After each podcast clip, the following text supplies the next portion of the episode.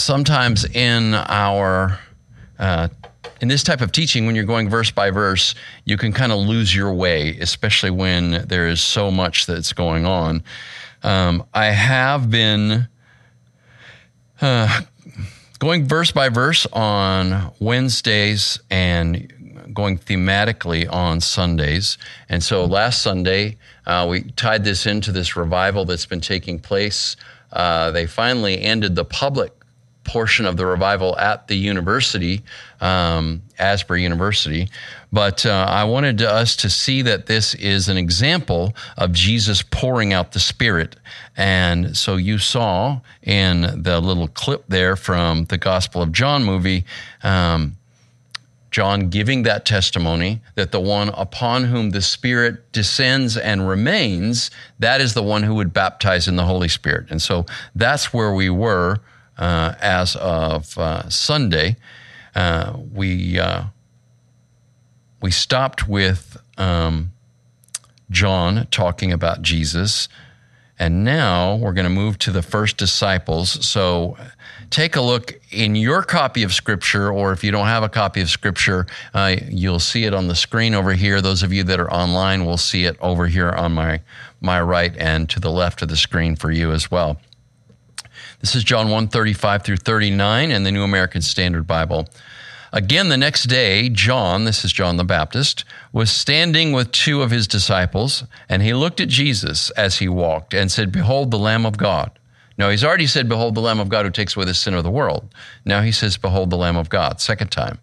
And the two disciples heard him speak, and they followed Jesus. So these are two of John the Baptist's disciples, and they followed Jesus. And Jesus turned and saw them following and said to them, Well, what are you seeking? What are you looking for? They said to him, Rabbi, which translated means teacher, where are you staying? He said to them, Come and you will see. So they came and saw where he was staying, and they stayed with him that day. It was about the 10th hour. So let's back up and talk about what a disciple is. Uh, at its very root, a disciple is a student. Um, Dallas Willard likes to use the term apprentice. So when we think of a student, we think of somebody that's sitting and listening, kind of like you are, or in a classroom. Um, but we're referring, when we talk about the disciple of someone like John the Baptist or Jesus, we're referring to someone who not only learns from that person, but learns how to be more like that person right? I don't want you to be more like me. I want you to be like Jesus. I want you to be a disciple of Jesus, even though I'm his stand in to teach you. And as I've mentioned a couple of times, many teachers were peripatetic. That means that they walked as they taught.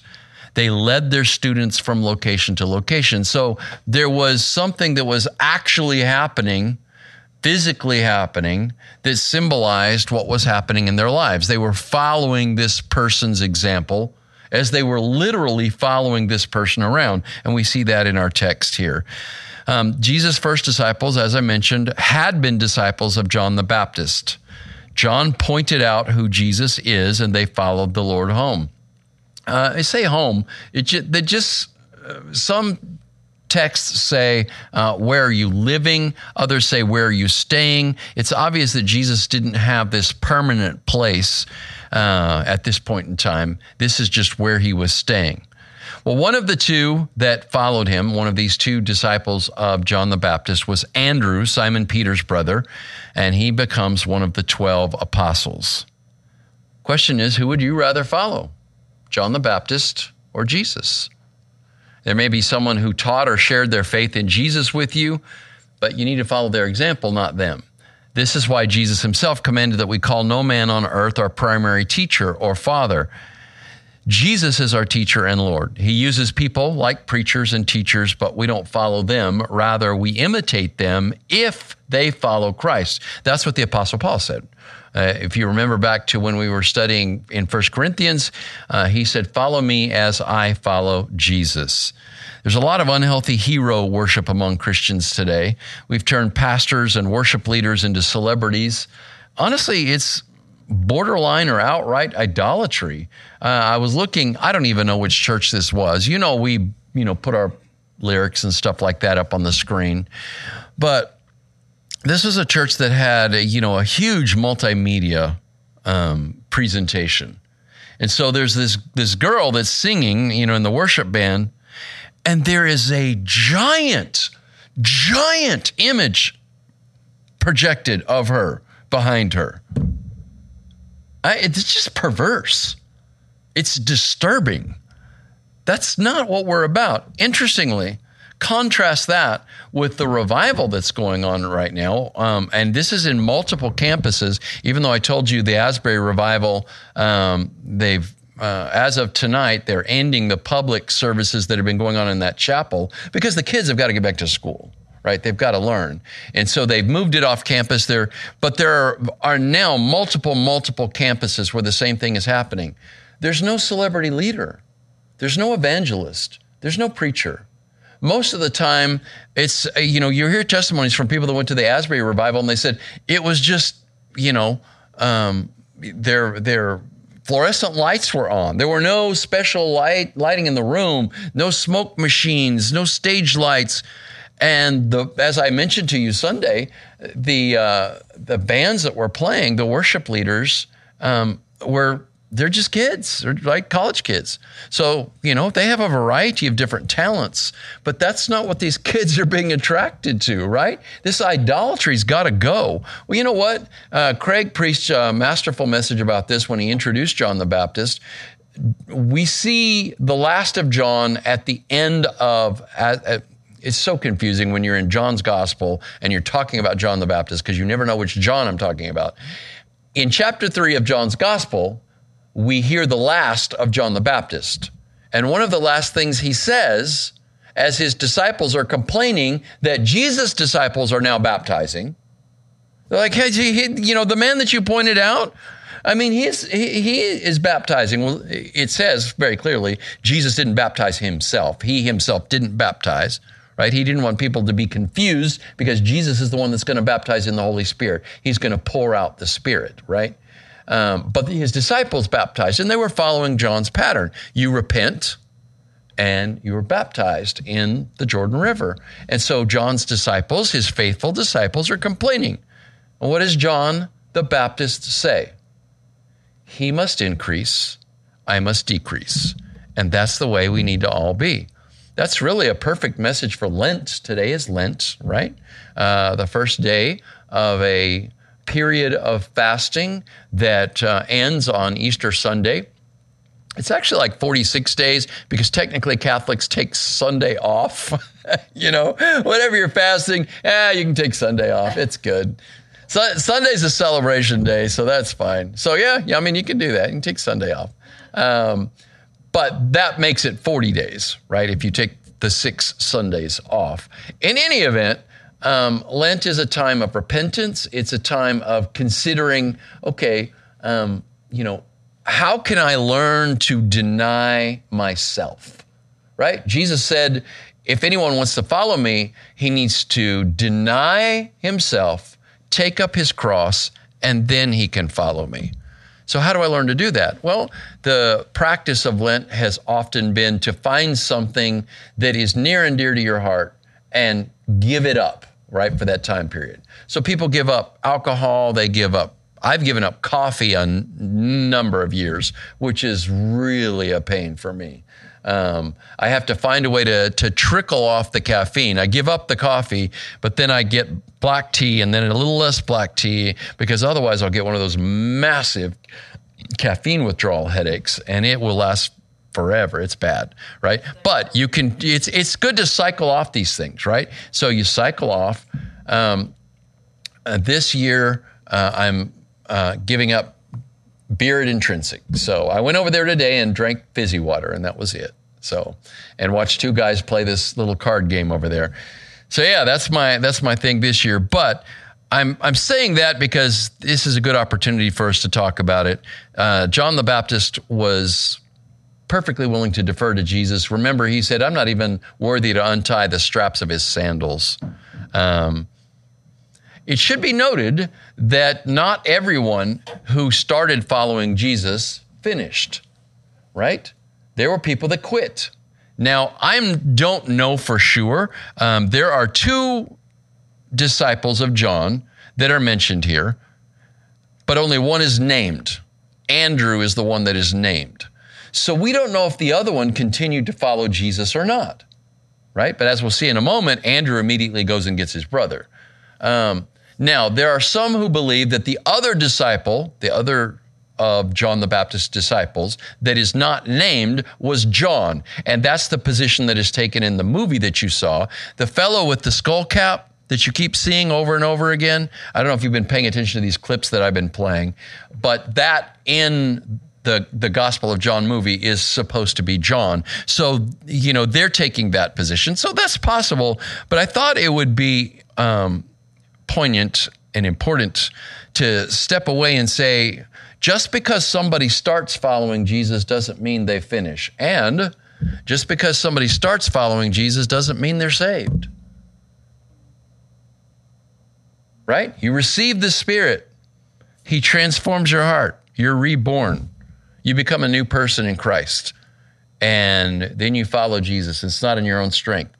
But discipleship is important. And I think we, we hopefully in this church I preach grace enough to you that you realize that you're not saved by your effort, right? You don't work your way into the kingdom. You don't read enough Bible verses, pray enough prayers, go to church enough times, give enough money to where you get into heaven. You get into heaven because you put your faith in Jesus, right? Uh, Craig mentioned this in one of his sermons as well. In John chapter uh, 6, I think it is, um, some people asked Jesus, What work do we need to do to, to work the works of God? What do we need to do to do the work of God? And Jesus said, This is the work of God, that you believe in him whom he sent. That's where it starts. Okay? You put your faith in Jesus. Go all the way back to John 1 12, back in the prologue, right? Back up uh, some verses in chapter 1. John 1:12 says to as many as received him to them he gave the right to be children of God even to those who believed on his name. Well, when we receive Jesus, we receive the Holy Spirit. When they received Jesus, they received an actual physical person right there in front of them, right? They received him, they accepted him, but they have to believe in his name and that faith has to endure. So, discipleship is not identical with salvation. Someone who is saved must be a disciple. That's it's it's very very important, right? That's the whole process of what we would call sanctification. You become more and more like Jesus, but if you're not following Jesus, you're not going to become more and more like Jesus, right? It's very important. Um, but not everybody that follows Jesus is saved because there's plenty of people that come to church and they listen here and there and whatever. You know, I've, it's very interesting to me, and I, am not trying to, you know, uh, hopefully I'm, I do not see anybody on their phone, so you're, you're not going to think that I'm talking about you right now. But uh, for some time, there were several people in our church that during preaching and during music were just constantly on their phone. And several of those people are gone. And at least one of those people isn't following Jesus or in church or doing anything anymore. Listen, man, if you're here, I'm, I'm grateful you're here. Okay, if you're watching online, I'm grateful you're paying it, but you got to pay attention, right? Um, if we're going to be students of Jesus, we have to learn. and, you know, you're a teacher, you're a teacher. Learning means your students have to pay attention. If they don't pay attention, they don't learn anything. Sadly, uh, when I was a math student, I didn't pay attention. The only class I ever failed all the way through public school was one semester of algebra, and it's because I just didn't pay attention. I wonder what kind of grades we're getting in the school of Christ, right? Interestingly, as I said, there are those who stop following Jesus. Some stop at the, be- at the beginning, some stop in the middle, some don't make it to the end. Um, eerily, John 6 66, yeah, John 6 66 says this As a result of this, many of his disciples left and would no longer walk with him. Well, because he was teaching some things that were really hard for them to receive and understand. So they just turned away. Right? They didn't even want to be seen with Jesus any longer. It doesn't say some, it says many, many of his disciples, right? Judas, of course, is the most tragic example of a disciple who not only turned away, but turned against his master. This is a warning to all of us. Not everyone who enters the school of Christ graduates. There are plenty of dropouts and many who sign up but fail to matriculate. And one of the two, you know, disciples of John here might have been that. Uh, and there are not many active disciples that we see today. There are you know, plenty of people that go to church, but as far as being an active learner, right? Do you read the word? Do you pray? Do you try to become a better person by following Jesus? Are we making an effort? These are disciples, right? Um, now, interestingly, throughout John, we see him translating words that we already know, but they were Aramaic words. So the first one is rabbi. Do you know what rabbi means? Yeah, you, you probably know. You've heard it enough. It means teacher. Well, that's what he says here. John translates it. Uh, the Gospel of John also translates Messiah uh, just a little further down. It says, which means Christ. So he's translating, that is, the writer of the Gospel of John is translating these Aramaic terms into Greek, which is a pretty good indicator that John's audience, the intended recipients, were uh, Greek speakers or Gentiles rather than Jews who would have been familiar with Aramaic. Now, I love this. Um, when the, the two disciples approach Jesus, what does Jesus ask them? He says, What are you seeking? What are you looking for? See, Jesus is looking for seekers. It wasn't just that, uh, you know, they were looking to be entertained by him. They wanted to figure out if he was really the one. So what did they, he says, hey, what are you looking for? What are you seeking? And they said, where are you staying? Well, here's the interesting thing. This is uh, common, not just in uh, Greek culture and Jewish culture, but also in Japanese culture, that you would actually live with your teacher. That sounds exhausting to me. right?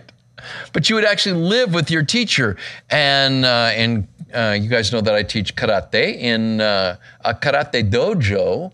Uh, you know, these would be very, very small training halls with a small group of disciples, students, and they would live there, right? And as you saw, if you remember way back to the old Karate Kid movie in the 80s, right? Daniel comes to his maintenance man, who he finds out is a, you know, a karate master, and he's Daniel's getting beat up by all these kids. And so the karate master is going to teach him. So he says, okay, well, you come over to my house. And he's got this really amazing house. The front of it doesn't look like anything at all, right? It has just a bunch of old cars parked out in front. But when you go through the house, here's this beautiful Japanese garden out there. And Daniel's, wow, this is awesome. Well, this is when you get all of these different tasks that the master has him do. You remember wax on, wax off? Surely you remember that. It's one of the most famous things from the movie, right? Right? And uh, sand to the floor sand to the floor, and paint to the fence, paint to the fence, right? Well, all of these were movements that he was teaching Daniel, right? He was getting that into his muscle memory by having him do these movements, but he the, Daniel was also doing work for the master, earning his keep. These people would live together, right?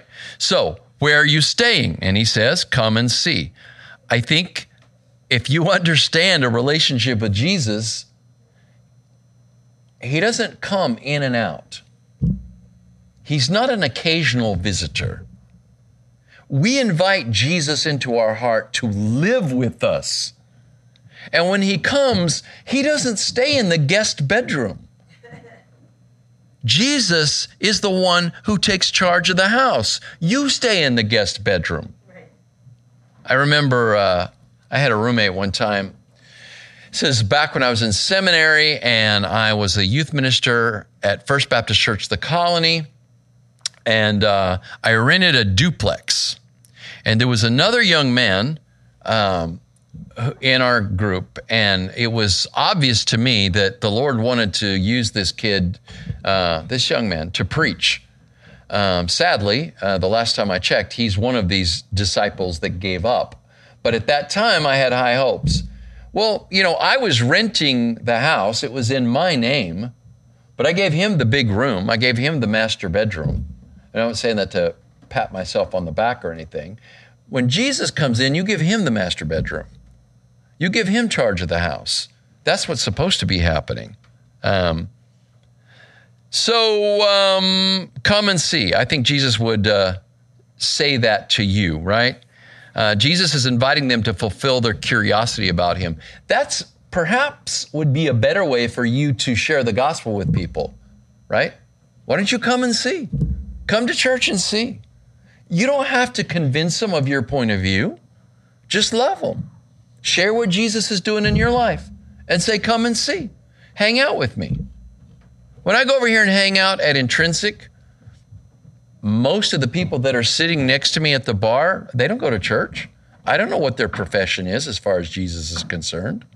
I don't jump up and down on them about it. You know, I'm not there to sell them anything. I'm there to shine the light. I go over here across the street to the tavern. I usually don't sit at the bar over there because it's a little bit too rowdy. Their language is a little rough, right? But the same thing, I go over there to shine the light. Come and see. That's what we should be saying to people. Then it says that it was about the 10th hour. Uh, here's another uh, point regarding John's gospel, okay? So I've pointed out that he's translating all of these Aramaic terms, so it's probably in uh, the, the in Gentile areas. In fact, as I indicated previously, this is probably written in the 90s after all of the other disciples have been martyred. And it is also likely written from Ephesus, which was definitely a Greek city. So the 10th hour. If John followed Jewish time, this would mean it was 4 p.m. Here's Jewish time. Jewish time starts at 6 a.m., right?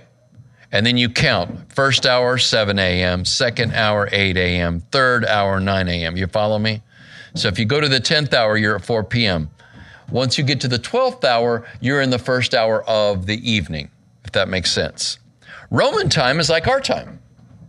You have midnight and you have noon, and you start counting over again at each one. So AM starts at what? Midnight. Okay? 1 a.m., that's the first hour. 2 a.m., that's the second hour of the night. Okay? Right? And then you get to noon, and now you got 1 p.m., first hour of the, of the day, second, and so forth. So many translations, in fact, I would say most translations think that this is using Jewish time, which would make it 4 p.m. However, a couple of important translations believe that this was Roman time, which I think would fit since this is written to Gentiles. If it's Roman time, it was 10 a.m. Well, that would make a little more sense when it said they came to spend the day with Jesus, right? So this may not seem all that important as an argument right now, but once we get to the passion at the end of John, it becomes more important. It becomes more significant. Okay? All right, then what we see is that these first uh, disciples immediately lead others to Jesus. So here's John uh, 1 40 through 42. One of the two, that's one of the two disciples of John the Baptist, who heard John speak and followed him was Andrew, Simon Peter's brother. He first found his own brother Simon and said to him, We have found Messiah, which translated means Christ. There's the, another translation. So, Messiah, Hamashiach, okay, Mashiach, that means anointed one, chosen one. Christos in Greek means the same thing, right? Then it says he brought him to Jesus. That is, Andrew brought Simon to Jesus. Jesus looked at him and said, You are Simon, the son of John. You shall be called Cephas. Now, this, and we're going to have another translation here, is Kepha, Kepha, right? Cephas, Kepha, which is just an Aramaic name that means rock. Petros is the same thing. It's a Greek word that means rock. Simon is his given name, right? Simon Bar Jonas, Simon, son of John. That's who this is. Jesus changes his name from Simon to Kepha, Cephas, or Peter, right? Um, boy, these kids get crazy up there. In the Gospel of John, Andrew uh, takes action three times. He takes action here in John 6 8, when he brings the boy to Jesus that has uh, the, the, the fish and the loaves. And in 1222, when he brings the Greeks to Jesus, or actually he brings, he brings the word, Philip brings word to Andrew, and then Andrew talks to, to Jesus. In all three instances, Andrew is always bringing somebody to Jesus. Be like Andrew. Who are you leading people to? Right? You're always talking about some celebrity that you're into, some musician. You're always leading people to try to follow a certain politician that you think is going to save the world or something, right? Who are you leading people to? Um, let's be like Andrew. Andrew's brother then is Simon, whose uh, name Jesus changes to Cephas. Um, this is the man whom the Lord called to be the leader of the 12 apostles. Now, it's really interesting it's not entirely clear if Andrew led his brother to Jesus right there that same day, or if this is launching forward in time because Jesus goes to Galilee next, right? And Simon and Andrew are from Bethsaida in Galilee. So it's possible that this is just saying, hey, Andrew that's the first thing he wanted to do, and so the next chance he had. But I have a theory here that I've developed today that I will present to you in just a moment about this. But the point is, Andrew immediately wanted to bring his brother to Jesus, right? And Peter is very important, but Peter wasn't a rock at this point in time. He was more of a wreck than a rock, all right? Uh, he was probably, he could be considered a rock if you think about he, him having a hard head. He was very hard headed and very outspoken. He seemed to always be talking when he didn't need to be talking, right? But Jesus saw something in him that he would create, right? So he may have been a rock, hard headed, but just like uh, Michelangelo took a block of stone and carved that beautiful statue of David into it, Jesus came along and took this rock headed fisherman, this cursing fisherman, and carved on him for three, three and a half years and took him through uh, the difficulty of the crucifixion where Peter turned against his master. He denied that he knew him three times, right? And then Jesus restored him. And we'll see the restoration at the end of John when, uh, after the resurrection, um, Peter did deny Jesus, but he didn't completely give up on Jesus, right? He was still with the 12 after Jesus' uh, death, after his crucifixion. And when the report came back that Jesus had risen from the dead from the women, he immediately ran to the tomb with John, interestingly enough. And this is all from the Gospel of John. We'll see this at the end. And he didn't immediately believe, but Jesus showed himself to them. Peter believed. And then, as I said, Peter was restored. So it took quite a bit for Jesus to make Peter into what he wanted him to be. But Jesus already saw that in him. He saw that he would become strong, he would be stable, and he would be a leader. Jesus sees in you what he has called and created you to be. You just have to let him do his work with his chisel. This is the first time that Jesus is called Messiah. And as we've seen, the word means anointed one or chosen one. So from the beginning, those who followed Jesus hoped and some believed that he was the long awaited Savior of Israel. This faith was tested, however, when he was crucified. They would discover that as John had prophesied, that is, as John the Baptist had prophesied, he would be the Lamb of God who takes away the sin of the world.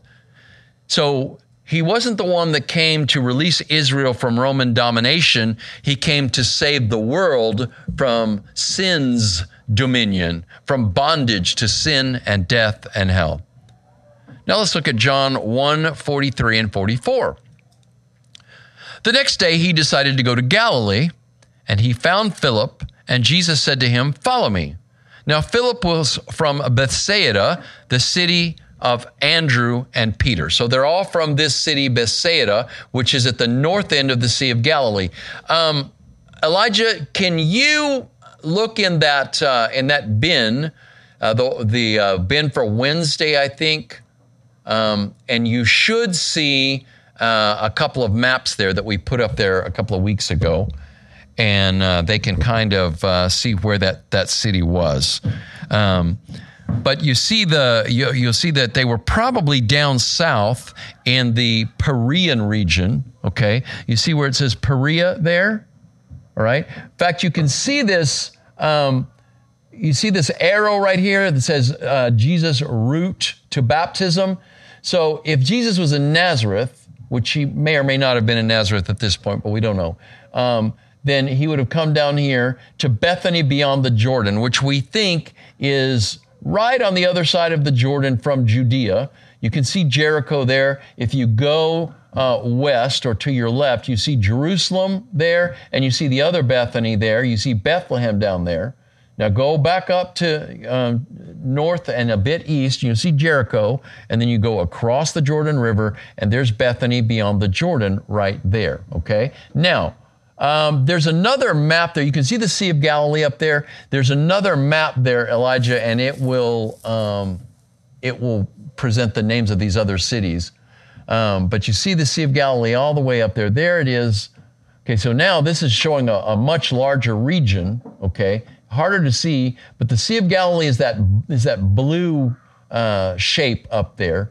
And if you see all the way to the top, you can see Capernaum on the west side of the Jordan and Bethsaida on the east side of the Jordan, both on the northern end of the Sea of Galilee.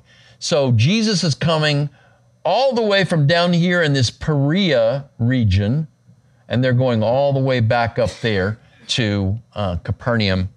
Well, actually, to Bethsaida first. Okay, so now you see what's going on.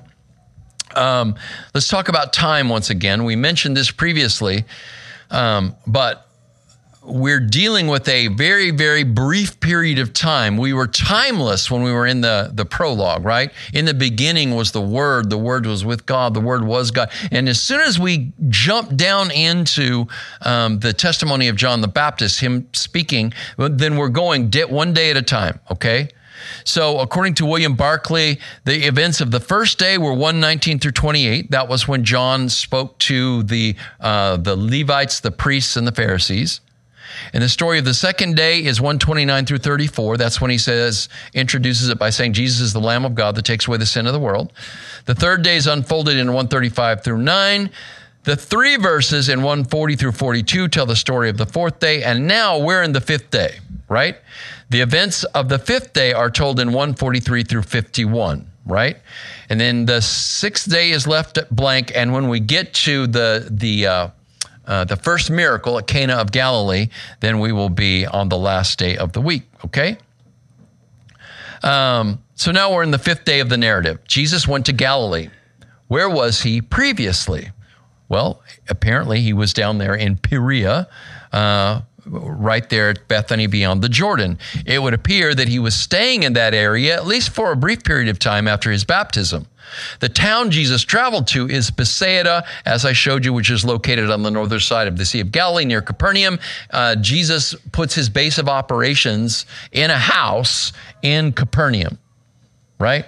So in the synoptic gospels, Jesus has an extensive Galilean ministry, and you can see Galilee up there on the west side of the Sea of Galilee in purple there, okay? Um, it's in purple because this was uh, the territory of Herod Antipas, right? Uh, King Herod Antipas. right? But that's where Jesus started his ministry, is up in that area. Philip figures prominently in the Gospel of John, and he's mentioned in the lists of the 12 and the synoptics. Jesus sought him out, right? John the Baptist points to Jesus. The first two disciples go after Jesus, and then Simon gets his brother Andrew, brings him to Jesus, and these people are seeking Jesus, but Jesus seeks Philip out. That's very interesting. Now, it's unclear if Philip was in Perea, Bethany beyond the Jordan, and went back to Galilee with Jesus, or if Jesus, after he traveled to Bethsaida, found him. Um, it's unclear if they were in Galilee. And in fact, when Philip found Nathanael, right? Because after uh, Jesus finds Philip, Philip immediately goes and finds Nathanael. So Philip is pulling an Andrew. Remember, I told you Andrew brought everybody to Jesus, brought his brother to Jesus. What's the first thing Philip does? Goes and brings somebody to Jesus. Are you bringing people to Jesus, right? So he goes and gets Nathanael. Well, we're not, it's, it's likely that that was in um, Bethsaida, but it's not clear in the text whether it is. It's, it's not necessarily relevant, but something came to mind as I was looking at all of this. It may have been that they were all down there around John the Baptist at that point in time even though these others are not called John's disciples, they were still interested in hearing what he had to say. It's much like this revival that has been taking place, uh, that just concludes as, as of tonight anyway, uh, on the campus of uh, Asbury University. People are coming from everywhere to experience this. People were coming from everywhere to hear John preach, right? And it wouldn't have been a one shot deal. Hey, let's go hear, you know, this guy preach a sermon for an hour and get baptized and then go back home. I mean, they would want to know what was going to happen. So it's possible, maybe even likely, that they were all right there in that Perean region, right near Bethany beyond the Jordan, listening to John preach and he is setting up that the kingdom of God is at hand and the Messiah is, you know, is coming. Then he points to the Messiah. And so they all go get each other and then Jesus says, okay, now let's go back to your home territory, which is what? Galilee, right? And that's where they go. So, um, the point I want to make here, though, regarding Philip and Jesus seeking Philip out, is that it is Jesus' choice that makes all of the difference, right? Reminded by Jesus seeking Philip that God's choice matters. Jesus told the disciples at the Last Supper table, this is John 15, 16, You did not choose me, but I chose you. Well, wait a minute. We just saw that Andrew and the other disciple walked up and chose Jesus. It doesn't mean that your choice is irrelevant. It means that your choice doesn't matter if God's choice isn't made, right? Jesus is reaching out to everyone. His call goes out to the entire world. If Jesus didn't beckon us and reach out to us, it would be irrelevant what we do, right? But He is calling you, He is reaching out to you. Whoever believes, whoever, who, whosoever will may come, right? But you got to be paying attention. The call is going out, okay? What I think is important is that um, these men had an attitude of, of, of a seeker. They were looking for something, for God to do something. And we need to have that same attitude. But it is the Lord's choice that matters. In theology, this is called prevenient grace. If Jesus doesn't choose me, I won't be able to be a disciple or be successful in the ministry which he calls me. Whom he chooses, he equips and empowers. So I don't want you to get one of these. Uh, Calvinist ideas that, well, what if Jesus isn't choosing me? Listen, if you're able to choose the Lord Jesus, if you hear his call, you don't need to doubt and wonder and worry about things like that. Okay? Philip found Nathanael and said to him, We have found him of whom Moses wrote in the law. Notice, this isn't some new uh, figure, religious figure that's coming on the scene, right? Jesus is prophesied, he's spoken of in the law. We have found him of whom Moses and the law and the prophets also wrote, Jesus, the son of Joseph. That's the first time we hear this. Jesus is uh, the son of Joseph. So this is his flesh and blood. I call Joseph his stepfather. I had a stepfather, and he was really responsible for raising me as a young uh, teenage boy. Um, I'm thankful that he was there, but I don't have his genetics, right?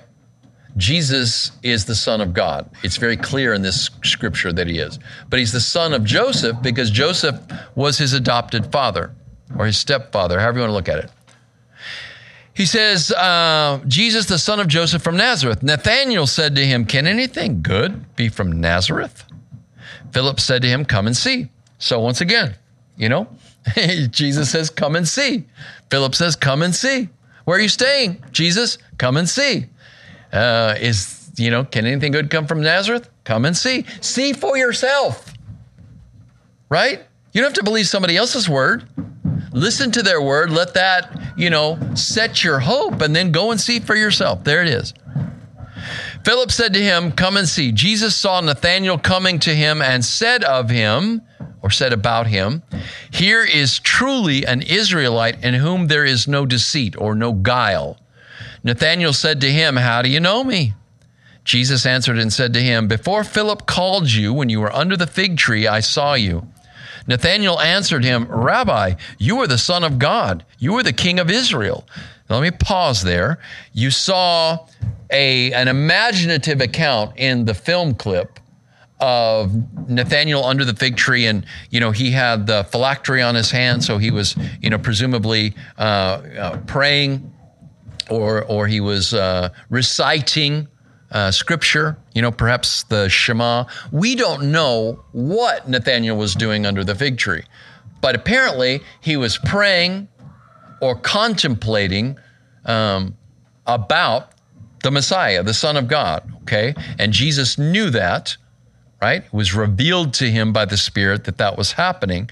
And Nathanael's amazed that Jesus understands his heart. You're the king of Israel. Jesus answered and said to him, Because I said to you that I saw you under the fig tree, do you believe?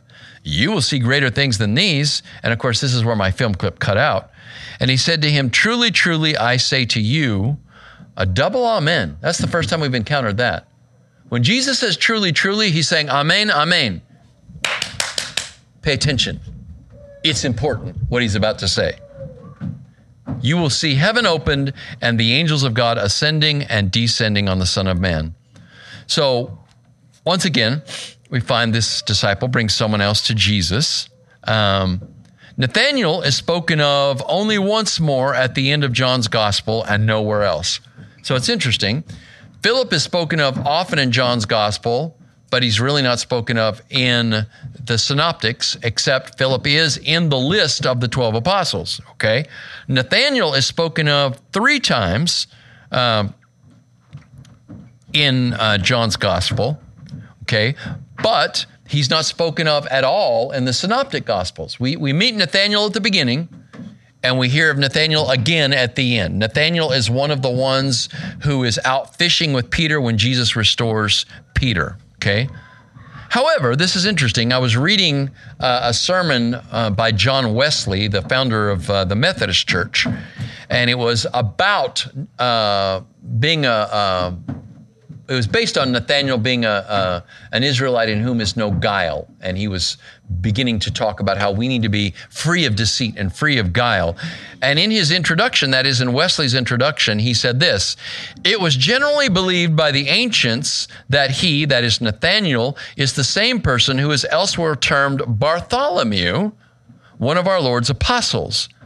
And one that in the enumeration of them both by St. Matthew and St. Mark is placed immediately after St. Philip. Well, that makes sense, right? Philip is the one that brought Nathanael to Jesus. So if Bartholomew is the same as Nathanael, and you say, well, wait a minute, oh, why does he have two names? Well, Simon Peter, huh? Okay, uh, but listen to this. Um, this is a uh, Nathanael was a name common among the Jews and his other name Bartholomew, meaning only the son of Ptolemy, Bar Ptolemy. Simon Bar Jonah. You could call him Bar Jonah. Okay? So apparently, uh, if this is accurate, then Bartholomew was uh, often formally uh, referred to as Bartholomew, and perhaps um, his uh, surname or his given name is um, Nathaniel. Okay? So Jesus calls Nathanael an Israelite in whom is no deceit or guile. In other words, Nathanael was the same on the inside as he was on the outside. Are you, are you the same inside and out? Or do you hide things? Well, all of us, we don't need to be completely transparent, okay? We need to be honest, but that doesn't mean you need to bare your whole soul to everybody all the time. But um, we do need to be the same inside and out. Um, I've used this example for years, going all the way back to when I was I was uh, forced to go purse shopping with a certain person. Purse shopping. There's never been a more exhausting time for a male than purse shopping. But this person that I'm referring to really, really likes this type of purse called a Dooney and Bourke. Have you heard of this purse? Dooney and Bourke. Okay. But here's the thing I have plenty of cheap leather bags, okay? And what you'll find is if there is a color on that bag, right, and it's a cheap bag. Now, I'm not making fun of if you have a cheap leather bag, man. I'm all about it, okay? But I'm just showing you the difference, okay? The dye is on the outside, it's kind of like painted, but the inside won't be the same. A Dooney and Bourke purse is dyed all the way through, inside and out. That's you, my sisters. You need to be dyed all the way through with the Spirit of Christ. Not just a veneer, not just a show. Hey, I'm in church. Woo! Everything's fine. Social media. My life is wonderful. It's awesome. Look at all these things I have and do. Eh, right? We're falling apart on the inside. Okay? Nathaniel's the same inside and out. Okay?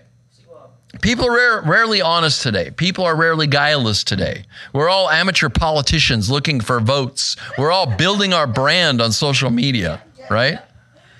So we show others what we think they want to see, unless we don't like them and don't want their vote of confidence, and then we show them something that, yeah. We need more Nathaniels today. To be guileless, guileless, to be free of guile, is to be simple, to offer honest criticism, to speak and act without personal agenda. In short, to be free of guile is to be full of truth. Jesus came to testify to the truth. So he appreciated Nathaniel. Now, I said that we're living in a, a guileful uh, era, but there's evidence that this may be changing among some of our young people. The recent outpouring of revival at various college campuses, and by the way, it's spreading all around. Uh, there's a group of students sitting outside. I saw a picture at Baylor University. Uh, Texas A&M had a, uh, a, you know, a spontaneous revival. The fact is, it's just these kids confessing sin and praying together, right? there's honesty there. Right? There's honesty about what they're going through and what they're dealing with, and there's honesty about their need for Jesus. So I, I pray this continues. I pray this becomes the Nathaniel generation. Well, uh, an example of Nathaniel's honesty occurs right away when he openly shared his disdain for Jesus' hometown of Nazareth. Can anything good come from Nazareth? He said. Apparently, the city didn't have a good reputation. Well, that could have been merely due to its small size or its lack of significance. Like the Messiah is coming from Nazareth? What? I thought it came from Bethlehem. Well, we know from the synoptics Jesus was born in Bethlehem and moved to Nazareth. But the town certainly demonstrated its xenophobic bent when Jesus pointed out that God went outside Israel to find those who would honor his prophets. Jesus spoke, and they were amazed. And then Jesus said, Doubtless you will quote to me this proverb Physician, heal thyself. The miracles that we have heard you have done in these other cities, why don't you do them here? And then Jesus went into this, uh, quoted several stories where God had to go outside of Israel to find somebody that believed. Talked about Naaman the leper. Uh, talked about uh, the woman uh, that uh, that the prophet went to uh, who uh, cared for Elijah. Here it is in Luke 4 24 through 30. But he said, Truly I say to you, no prophet is welcome in his hometown. But I say to you in truth, there were many widows in Israel in the days of Elijah when the sky was shut up for three years and six months, when a severe famine came over all the land. And yet Elijah was sent to none of them, but only to Zarephath in the land of Sidon. This, this would not have been a good place, right? For these, you know, very, very nationalistic Jews, this would have been horrible to say, okay? Elijah was sent only to Zarephath, to a woman who was a widow. And there were many with leprosy in Israel in the time of Elisha the prophet. So Elisha is Elijah's successor. And none of them was cleansed, but only Naaman the Syrian. Again, Naaman from Syria, a pagan. And all the people in the synagogue were filled with rage as they heard these things. And they got up and drove him out of the city and brought him to the crest of the hill on which their city had been built so that they could throw him down the cliff. That's Nazareth. Great folks, huh? But he passed through their midst and went on his way. So Nathanael wasn't courteous with his comment nor was he trying to be contentious. He was just honest. Naz- Nazareth is not a great place. Well, the Lord knew Nathanael even before they met. Uh, he had spiritual prophetic insight into what was going on in Nathanael's heart and life. Oh, you know, again, they had this fanciful presentation in the movie, but we don't know what was going on under the fig tree. We just know that Jesus knew Nathanael's heart, right? And he hits it with his double amen. This is the first time we see it in John's gospel. We don't know when Nathanael witnessed this uh, angels ascending and descending on the Son of Man because John doesn't record it. However, the reference is to is all the more significant because Jesus is likening himself to Jacob's ladder. Okay, this was a vision that Jacob saw near the town of what became Bethel, where angels were ascending and descending on a ladder, and God was over the above them, speaking to the patriarch Jacob in a dream. So Jesus is saying that he is going to open a portal to heaven. Guess what? That's the only way you're getting there. That's the only way I'm getting there. Right? Jesus is the only one that's come down from heaven and that went back up into heaven. He's the way, the truth, and the life, and the only way we're going to get there. So, uh, that I think is a good reason for the purpose of that uh, double amen. As with Nathanael, the Lord knows you. He knows your heart, He knows your thoughts and prayers, and He's the only one that can fulfill your deepest longings. The Lord promised to fill all of your desires with good things that's Psalm 37 4. Well, I'm sorry, that's uh, Psalm 103 5. He promised to give you the desires of your heart if you take delight in Him. That's Psalm 37 4. The question is, will you believe? If so, you may witness heaven open and God pour out His Spirit upon you. And I pray that that's exactly what He does. I want to see an outpouring of His Spirit on our community and on our nation. And I pray it in Jesus' name. If you would like to give us feedback, uh, you can go to our website, lifewellchurch.com, and you will find uh, on the main page there's a feedback tab, and you can click that. You can fill out that form. Uh, you can give us feedback. You can ask for prayer requests, all sorts of things like that. I hope that you are able to do this. We have a text service. Uh, that I use to send out information on our church throughout the week. And uh, basically, all you need to do is text the word LifeWell from your phone to 94000. And if you do that, it'll drop you into that news text list, and you'll get a couple of those texts uh, from us every week.